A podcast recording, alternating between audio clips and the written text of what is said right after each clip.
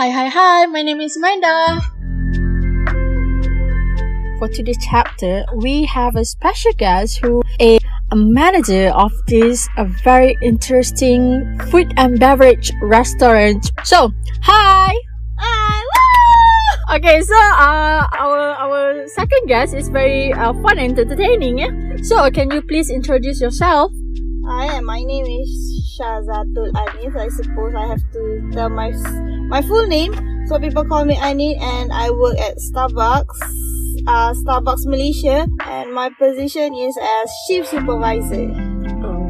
Uh, what is a shift supervisor? Is it like manager?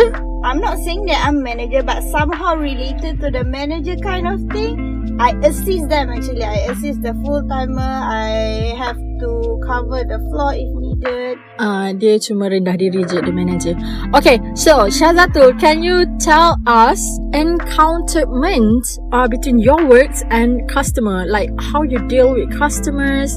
Like macam mana you jumpa customer tu gelagat dia macam mana? Eh, oh ada rupanya manusia macam ni. Ah, uh, masa during the pandemic there's a few time bila macam when we serve macam mandatory to take the temperature of customer. And then bila bila orang nak masuk kat dalam store uh, last time I work at mall tau. So bila mall orang akan ambil once you nak masuk dalam mall you have to take temperature. And then you nak masuk ke another outlet which is another store dekat dalam mall tu you have to take temperature juga tapi there's this customer ni dia would argue that oh I dah ambil temperature dekat uh, dekat depan kenapa I kena ambil masuk dekat sini pun kena ambil juga. Orang macam mind blow lah macam kita having a pandemic. Kalau 10 outlet dia kena masuk, 10 outlet tu lah dia kena tembak kepala dia. 10 customer macam tu macam susah lah nak encounter but nak tak nak we work at customer service so we have to treat them nicely lah cakap properly dekat dorang semua. Kalau dorang tak nak check temperature then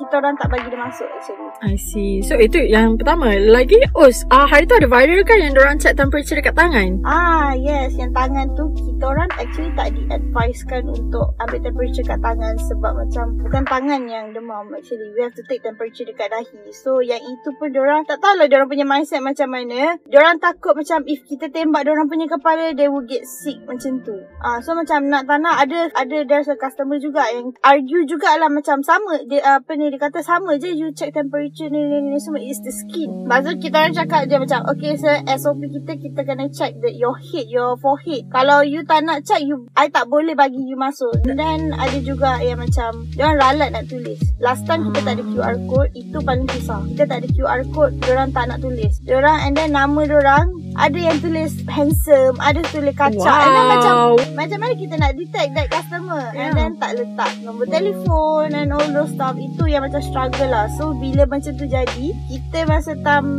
the first phase of uh, PKP, kita tak cukup mana. Kita memang tak ada orang nak cover semua kan. So nak tak nak apa buat air and then check temperature macam tu penat. So bila macam tu kita tak dapat nak cover sangat all those customer tau. So bila jadi macam tu Customer pakai masuk je Tak tulis pakai masuk je. So if anything If polis datang ke apa Kita yang kena. Hmm I see. Uh, So disebabkan manusia lain punya behaviour You guys yang kena tanggung right? Yeah sort of. Memanglah kita orang punya Ada salah kita orang Sebab kita orang tak check properly. Tapi macam During the raya Memang busy gila babi Okay, sorry. uh, but it's okay, kita santai-santai je.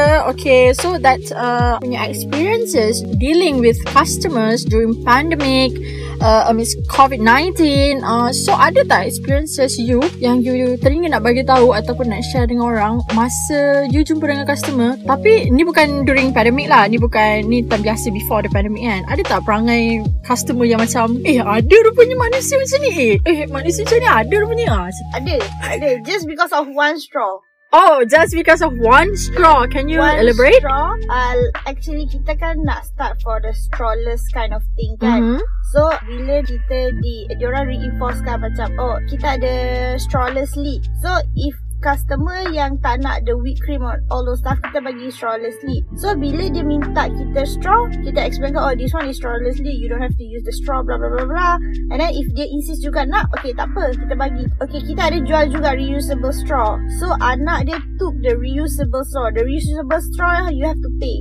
Just one ringgit for each. So dia angkat the reusable straw tu without paying And then I go to him lah. I cakap, apa ni, sorry sir, you have to pay for the straw. Padahal that time dia dah guna the straw tau. And then dia macam, apa ni, kenapa tak bagi the straw ni semua? And then I told her, doctor actually, I told her doctor actually yang, uh, miss sorry, apa ni, kalau you nak straw, I boleh bagi. Tapi this is uh, the strawless lead. But do you still need the straw? And then dia kata, it's okay, I have the straw. So I assume okay lah the ada budak dah bagi the straw, the plastic straw lah. And then I pergi dekat dia and then I nampak this reusable straw that you have to pay. So macam okay dia dah pakai semua nak tak nak you have to pay lah you dah pakai kan. You takkan dah tak boleh beza between the plastic one, the normal straw and the reusable straw. And then I politely pergi dekat dia approach dia cakap sorry blah blah blah you have to pay this one, this one is actually the reusable straw. And then dia start untuk tengking.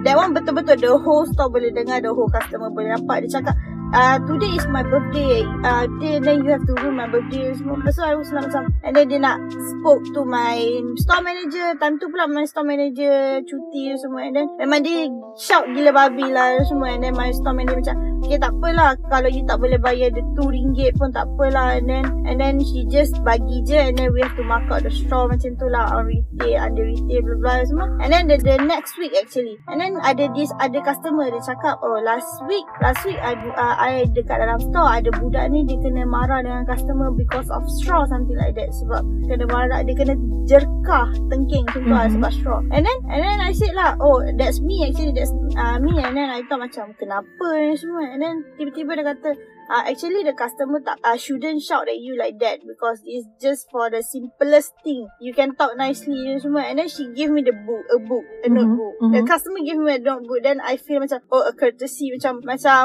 nice gesture lah for mm-hmm. a customer. Actually kita kerja customer service. Uh, memang kita kena politely buat baik dengan customer. Tapi kita tak expect yang ada person that in the situation also observe kita and then tiba-tiba mungkin dia macam oh kesian lah budak ni kena marah semua. I, uh, I, I want to make her day good. So macam dia bagi some present to uh, tu lah. That one I think macam ada baik macam dalam hari buruk tu ada yang baik ah gitu. Uh, don't be a bitch customer. so uh, your last word is don't be a bitch customer, is it? Yeah. Okay. Woo! Alright, thank you Shadatul. With a farewell, we will end this podcast uh, for this session. See you till next time. Thank you.